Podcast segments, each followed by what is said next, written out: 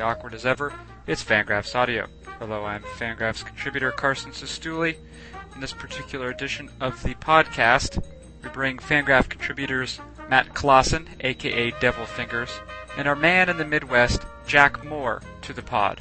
In this particular episode, we take a tour of the Middle West of this country, piggybacking off of our What Should They Do series. We look at a couple teams from Chicago, the White Sox and the Cubs, and speculate on their respective positions, both in their divisions and in their likely maneuvers as we enter trade season.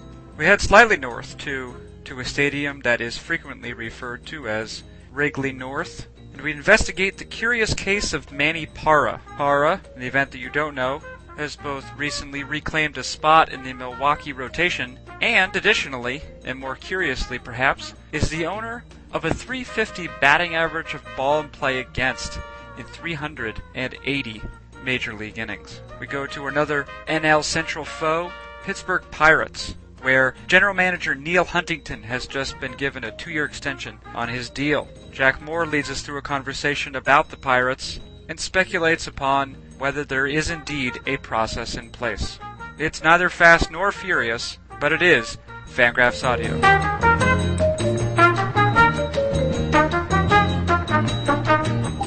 Welcome, welcome, welcome to Fangraphs Audio at the Curiously Roundtable today. Uh, we have a couple of guys who, uh, well, certainly uh, one of them who you recognize from the pod.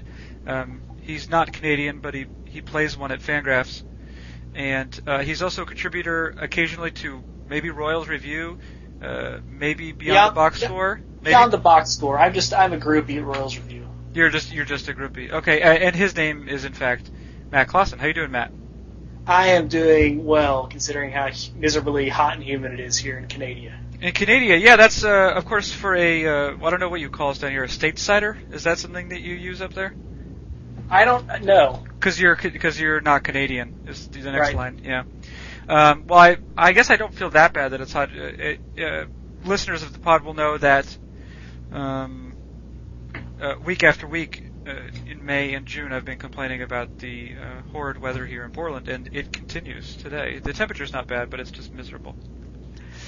Miserable and cloudy. But uh, Matt, anyway, very good to have you here. And uh, also joining us is a young man uh, from the uh, the great Midwest of this country, um, and a living currently in a city uh, to which um, uh, which I'll be moving very soon. This is uh, Jack Moore of Fangraphs, and he's in Madison, Wisconsin. How are you doing, Jack? I'm doing great. How about you? Good, Jack. Uh, uh, one question: How do you feel about fried cheese curds? Oh, they're good. Yeah, that's a Yeah. fact. Oh man, so I I love cheese curds. I didn't know they were frying them now. Is that, oh, is that a- absolutely. That's is the that only way to eat them. You make your Oh, ma- you make your way to uh, Wisconsin. They'll they'll fry anything for you. Just, just I'm go to so- any county fair. Yeah. I'm I'm so freaking hungry right now. That's really a thing. Um, well, it. excellent. Hey, listen. Uh, you know, speaking of uh, the Midwest, a lot of our show today has to do with the Midwest. Um, I've assigned uh, to each of our contributors today the responsibility of uh, sort of framing one conversation each.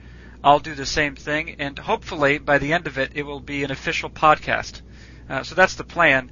Klaassen, we're going to start with you. Um, I believe you have something to say about the White Sox and the words uh, fire sale might have something to do with it. I, of course, uh, well, that might be one word or hyphenated. I don't know. I, uh, despite being the copy editor at Fangraphs, I, uh, I'm uh, I'm loath to admit that I don't know exactly how I would spell fire sale. But why don't you lead us down this road and uh, tell us what's happening here?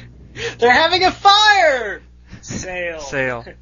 A little uh, Arrested Development tribute there. It's not very funny. Um, I mean, my invitation wasn't funny.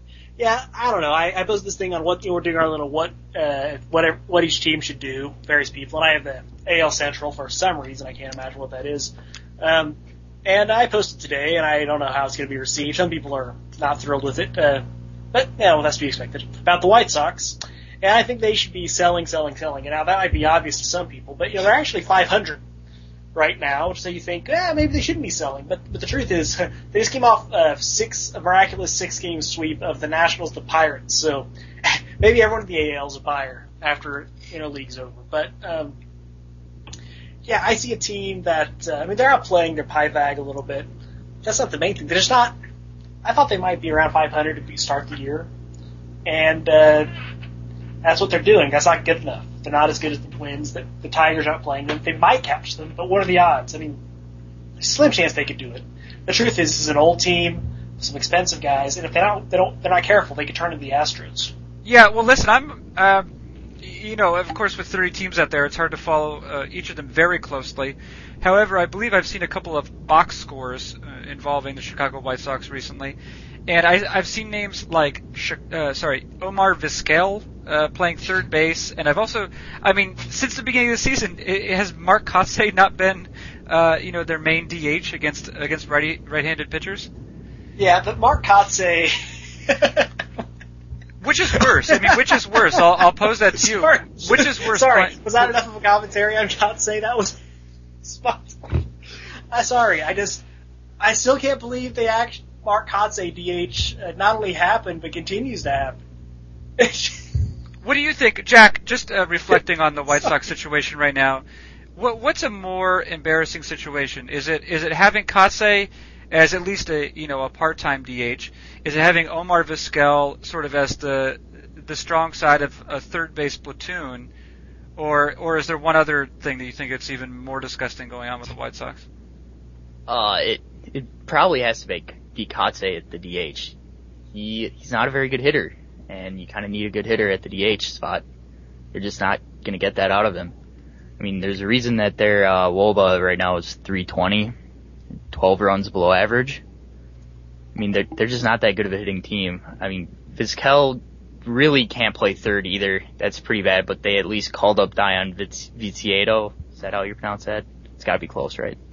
Yeah, you're yeah you're good enough. It, it is, in in your uh, Wisconsin accent, it sounds it sounds beautiful anyway. Oh, of course. Yeah. It, so so that should be fixed at least. Now Viciedo, more. What do you know about Viciedo? Not a whole lot. Signed out of Cuba. Had a bad year last year, but was really raking in AAA this year. Okay. Yeah, really low walk rate. And right. He's sort of like. Question, there's questions about his conditioning too uh, that I've read. I mean, I'm not going to pretend to be a huge prospect guy, but it's not as if uh, here's their uh, Alexei Ramirez. He ain't in terms of his. Uh, uh here's his line with uh, AAA Charlotte right now: 329 on base, 533 slugging in uh, about in 229 at bats and eight walks. Okay, so so he's essentially a, a right-handed Juan Francisco. Is that uh, I mean, is that roughly the case let's we have not, here? Let's not crown his ass yet. Okay. Um, no, but, but listen, but the thing about the White Sox is that I mean we don't we can talk about they, they they're bad and stuff like that, but other than the fact that they have a 320 wOBA with Paul Konerko and, and, Alex Rios going nuts, basically offensively being great, is they're old and expensive, and if they if they sit around and wait you know, I realize they're, you know, they don't have a ton of money coming off the books next year with like Eric and Pierzynski leading. I'm not even sure how didn't Pierzynski's five and ten rights vest recently. Uh, they should. I mean, yeah, so now now he has no trade protection. They just need to. Not only do they need to trade these guys, they need, they need to. You know, Reinsdorf is, is willing to spend. They have over a hundred million dollar payroll to start the season. Reinsdorf apparently recently said he's willing to add a payroll. I'm not sure if they should do that, I, but they should be willing to not only send guys like Konerko uh, and definitely Pierzynski, of course. Those guys are, are done after this season with the white their contracts.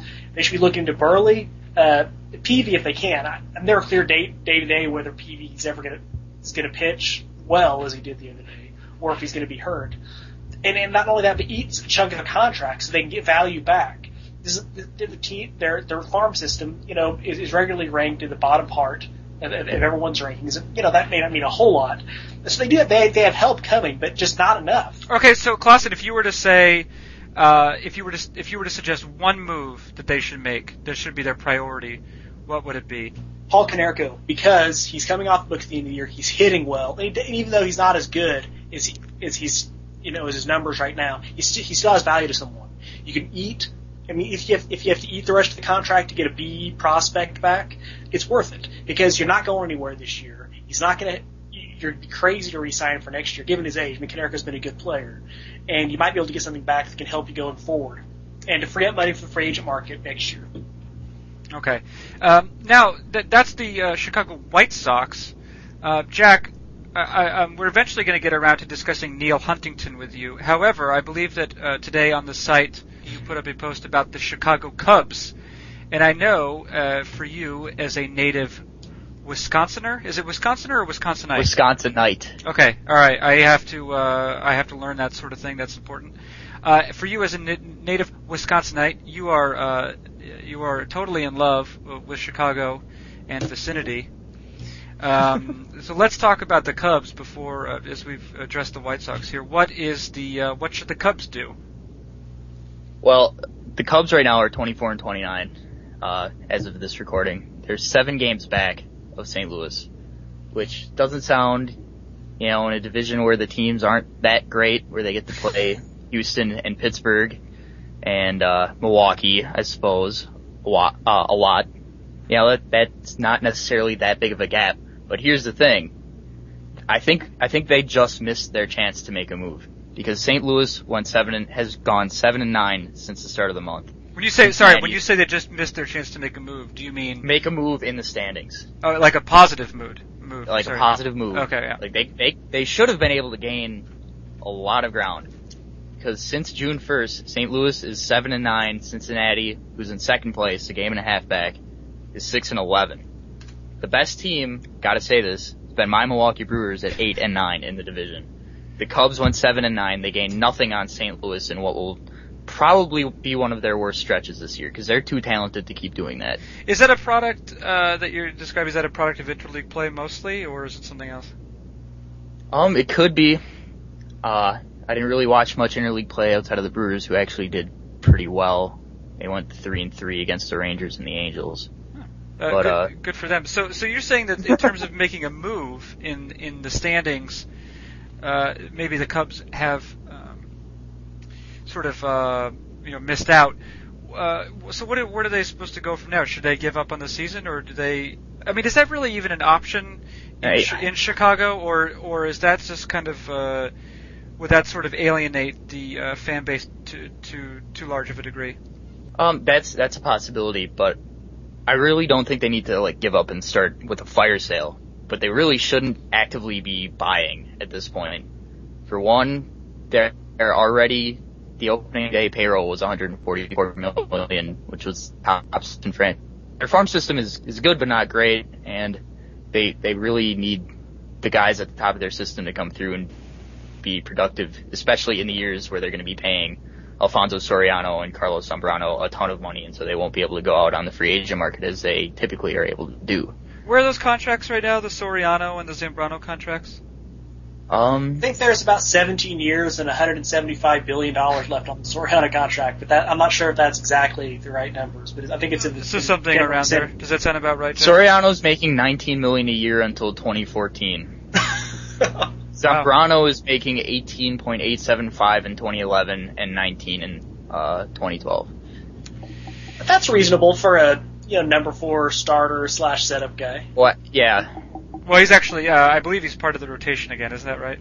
he is back in the rotation. Okay. But I mean, there's there's one piece that clearly they need to sell, and that's Ted Lilly, who is making 13 million dollars this year and is then going to be a free agent. He has a 3.42 ERA, but he's just simply not pitching that well. His strikeouts are down, his walks are up, and he gives up a ton of fly balls. So he just can't afford to give up that kind of contact. And you, Well, And Can it's going to come back to bite him. But can I ask? Can I? Can, can, but here's something interesting to me though. See, when I when I look at a guy like Lilly, this is yeah, yeah. I, I agree. Let me just say, I agree they should trade Lilly. But I, when I think of somebody who's having value, I mean, I guess yeah, they should try to trade somebody who's uh, not as good as their, sort of their uh, superficial numbers, like ERA would lead them to Right. see. But I just I'm not sure. Maybe I have too much confidence in GMs. I just don't. I, I mean, maybe this is differently on how we write the pieces, and that's fine. I always think of Lilly as having just less value. He's just not that valuable. That's possible, but market. I mean, I, I look when I when I I mean, I guess it depends on how you look at it. When I look at him saying, uh, I don't know what his projected FIP going forward is. Let's say is is four four point five. It's not as good as his three point four ERA.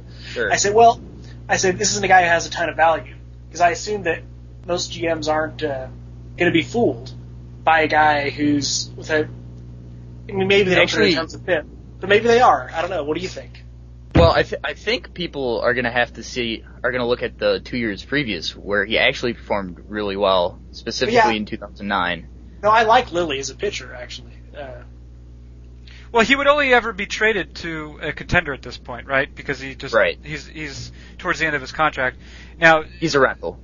right? So the the the problem is there, or I mean, in terms of trading, is you're probably trading him to a smarter team Mhm. uh, that would have a better idea of what he is. Now, exactly what he or is. the Cardinals.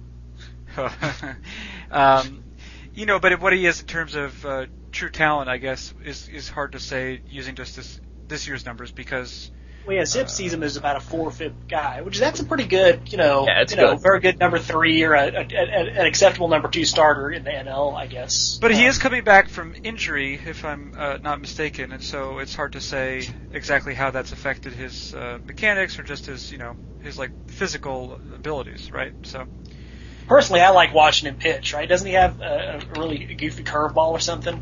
Yeah, yeah, he's got a looper. Yeah, he does have a he does have funny. He just, I mean, he's around the plate. He throws a lot of strikes, which uh, also, of course, makes him. Here's the thing though. Lilly doesn't provide that much value to the Cubs right now because they have six legitimate starters when you throw in Tom Gorzelanny who's in the bullpen right now. Because he could easily slide in and replace or be similar to what Lilly's giving you right now. And so, really, But no, Lilly's value to a contender is much higher. Oh yeah, yeah, they need to they need to trade him. I mean, I the, the Cubs. I never know what's going on with the Cubs. They spend tons of money. I don't think. The, can I? Sorry to extend the Cubs thing here, Carson. I don't think that losing is going to hurt them. Hurt is going to hurt the fan base. The fan base is used to them being losers. Right, I mean, but my point is, I think there's a difference part of it. between between losing and selling off pieces. Do you know yeah, I don't if think selling off Ted. I don't think selling off Ted Lilly and Ryan Theriot is going to hurt. Them. They might miss Lee, you know, but I mean it's half the season. I don't think it's going to cost them that much money to come back. I mean the Cubs suck, so they they need to. uh except for I- I Geovany Soto. Well, yeah, no, they- I mean the team as a whole. They do I mean, have yeah, the the Royals suck, except for David DeJesus and Billy Butler. They still suck. Right. Okay. Well, let's uh, let's stay in the NL Central and move to a discussion uh, that uh, Jack is going to um, introduce to us, and that, that concerns Neal Huntington. And it looks like he's uh, a a re-upped Neal Huntington. What's going on there, Jack? Well, there had been some talk um, that possibly Huntington wouldn't be back because his deal expired after this year, but apparently that's not going to happen as Huntington was extended through 2011 along with Pirates manager John Russell.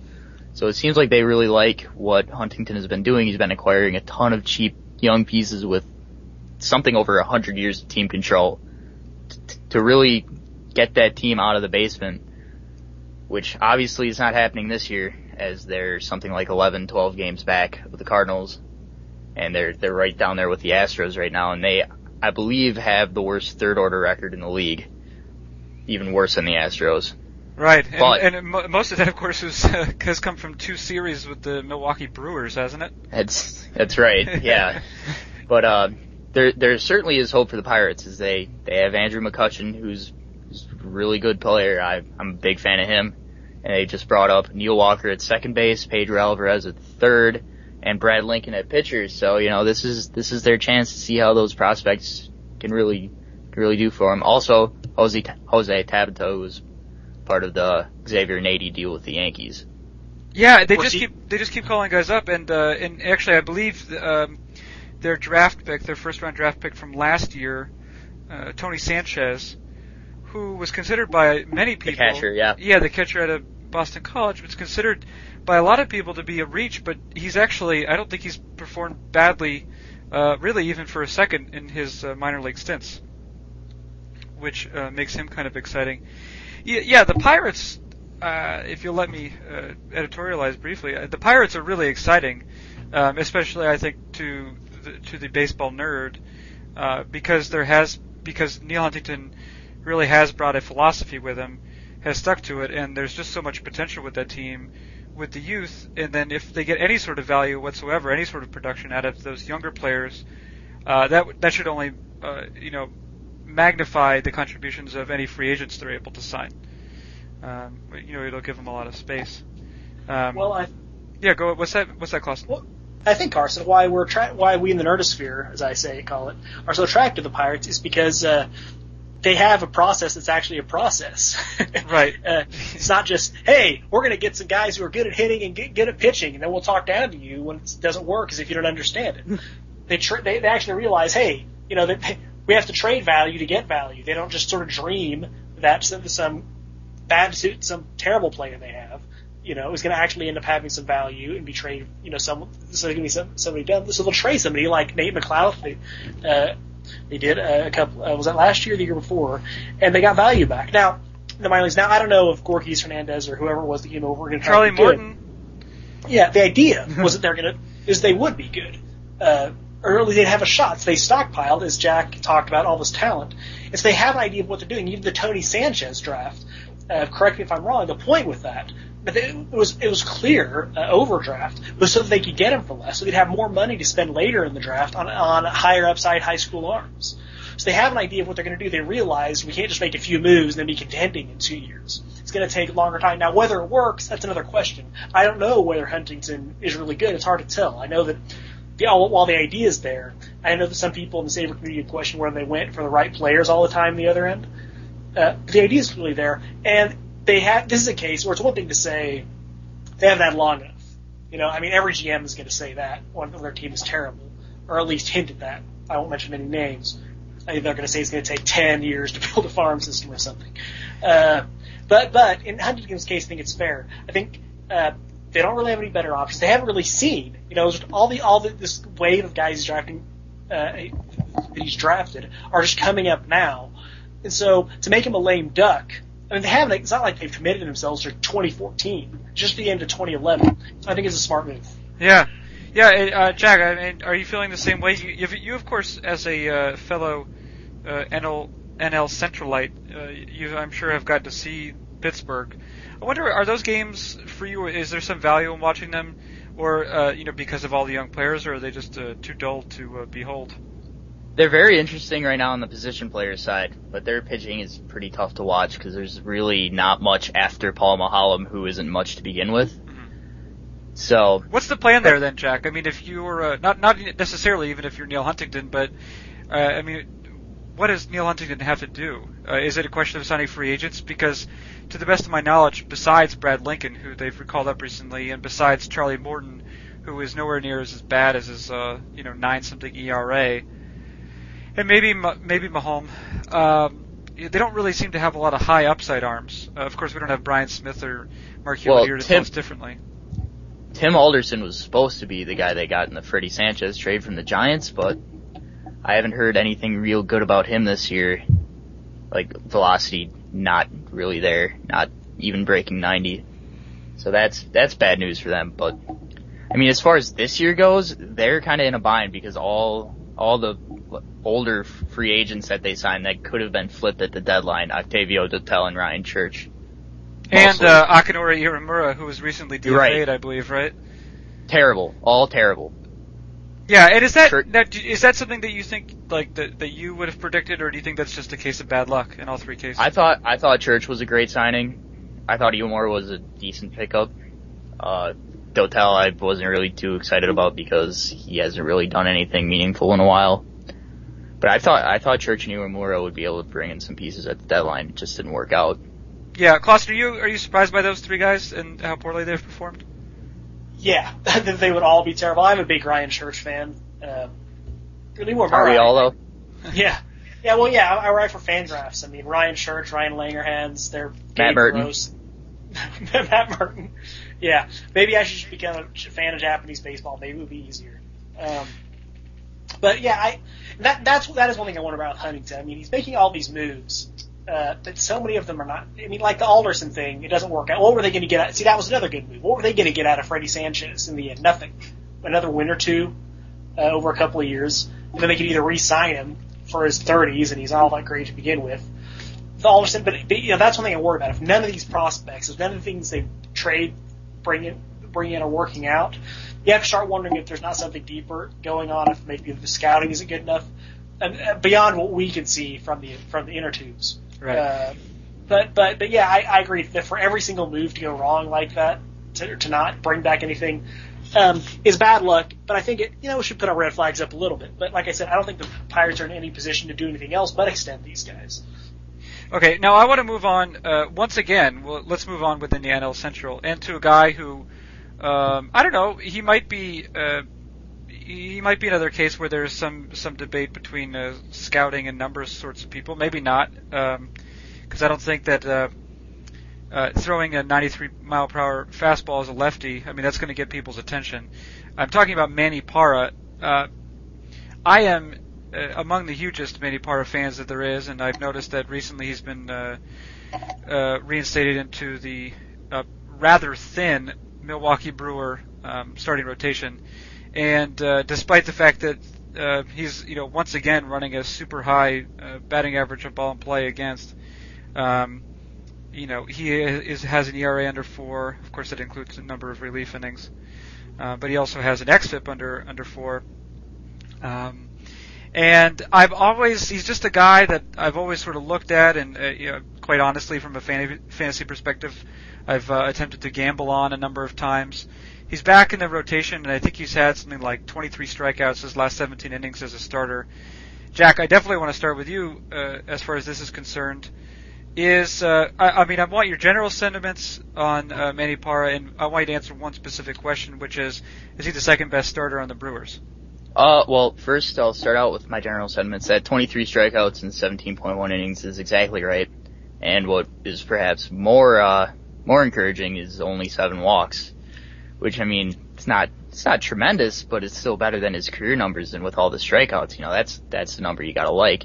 And here's the three teams he's done it against. At St. Louis, at home against the Texas Rangers, and at Colorado. Wow. Three, de- three decent hitting teams and he he's put together some great starts.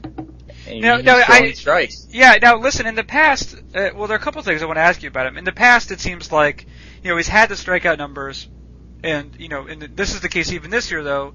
He has a walk rate over four per nine, which is which is Right. you know probably too high. And then the other thing is, uh, you know, once a guy uh, uh, keeps showing um, BABIP numbers, I mean, for him, he's been consistently above 330 in 380 innings as a major leaguer. He has a, a batting average of ball play against of 350. You know, Mhm. at a certain point, uh, and I and I uh, re- apologize, I don't know when these numbers, sorts of numbers stabilize, but that seems kind of nutso to me. Having watched him pitch, do you see um, s- something that would tell you about uh, why his walk rate is so high and why his uh, his BABIP might be so high? Well, I think his walk rate is high because his secondary pitches especially have quite a bit of movement on them. Why is his uh, BABIP so high? I don't know. I mean, ground balls do have a higher a higher BABIP than fly balls. He gets all he gets a lot of ground balls on his splitter in particular, which he's throwing more often this year, which might have something to do with his success. But I mean, right now he's he's running that 362 BABIP and an ERA under four, so maybe he can succeed with it. Maybe I- I he hits too much of the zone with his secondary pitches, but there's nothing really obvious to me as to why it's happening like Klaassen, that. is it yeah, Klaassen, is it possible that a guy this can happen to a guy is that he can run this huge uh, ball and play against average, uh, you know, for over close to 400 innings in his career? I I think it's going to come down. I, I just don't see it's going to stay that high. I mean, for one thing, uh, now part of as Jack said, uh, the ground balls are going to be in play, but of course part of it's that he doesn't exactly have the 2000 2009 Mariners behind him. Am I? I don't think I'm going out on a Not limb at there. all. Yeah, I mean, now a lot of that's going to fly. We were talking about this before the podcast that that Jim Edmonds won't kill you in center field anymore, uh, unless he has Corey Hart and uh, Ryan Braun playing beside him, and and and, and, and although Prince and, and Prince isn't exactly uh, holes with the glove, and then you know we all like Rickie Weeks. But you know, we're, remember we're talking about hey, he's really going to improve on defense. Maybe he could be a minus five defender. I mean, need I go on? I mean, and, and so So really, it's i i is the question There's, whether there's Alcides one Escobar, good defender on the Brewers right now, and Right. it's Alcides Escobar. That's it. and then maybe if Gomez is in center, right? So if uh, Right. yeah, you know, every good third regular game. defender. right? So, so that's that, that that's not all of it, but I think that's that's got to be part of it. Part of it is, is is probably bad luck. I mean, it's just hard to. I mean, 360. For one thing, it's worth noting the past two seasons it's been over 360, um, and uh, I, I it just it's really unlike. I just see, feel like it's really unlikely it's going to stay stay that high. Um, one thing I think Well- is interesting about this year. in- well, sorry, Jack. Go ahead. I was going to say one thing I think is interesting this year is he's getting guys to swing at his stuff outside the zone almost 10% more frequently than he has in past seasons. And I don't know. It seems like Jack. I don't know if you want to comment on this. I mean, I, you want to get the BABIP thing, but I want to hear you talk about this. Is that it seems like when I look at his numbers, uh, you know, we know pitch identification is tough. Is compl- complex. Is that he's really, uh, according to, to BIA's pitch types, he's really chilled on throwing his changeup. About 10% less, and he started throwing his curve and his split splitter about 5% more each. But uh, I don't know if those two things are related at all. The O swing percentage. And Well, I think actually, I think that maybe it might be like a Brandon League type situation where it's actually a little bit difficult to tell uh, between the change and the uh, and the splitter, um, which which of course That's probably true. They're they're pretty similar pitches. Right, yeah, and I, I think that those those tend to be uh, a little bit tough to tell the difference between. So, because I know with League that happens, right? It's kind of hard to tell which one of he's throwing it. It's Mhm. the same pitch, I, I think, in both circumstances, but um, it gets classified differently sometimes. Um, but yeah, is the I mean, is Parra? You know, and this is of course part of my interest in baseball is aesthetic. Is Parra a fun pitcher to watch? Do you think? Oh, I think so. But uh, he throws hard. He's got great stuff. His tremendous movement on his pitches. Gets a lot of strikeouts. I mean, that's that's kind of it's kind of part of what goes into nerd, isn't it? uh, yeah, those are all things, of course, uh, that go into nerd. Uh, yeah, Parra, um, if he doesn't show up on the nerd charts, uh, I think he should. Well, of course, with the uh, the inflated batting average and ball in play, he he almost definitely would. Um, but yeah, yeah, he's a he's a player that, I'll be honest, I've uh, picked up recently in my fantasy league, and uh, and uh, I hope that uh, that he you know comes through for me. Um, well, this is great, guys. Uh, th- thank you so much uh, for joining us on the uh, the Fangraphs audio podcast. Um, Jack, thank you for joining us uh, from Madison, and uh, and please do um, do stay in touch about the goings on there, as I as I want to be a, uh, a well informed citizen when I arrive. Oh, absolutely. We will uh, we will have you indoctrinated very quick. okay, uh, well, thank you for that, and uh, Klaassen. Um, you know, enjoy the uh, the one and a half weeks of summer you get up there in the frozen north. And no doubt. I'm, I'm going to go eat, although I'll be dreaming of fried cheese curds tonight. Do it, do it. And uh, as always, I am and uh, will continue to be, even when the podcast ends, Carson Cistulli.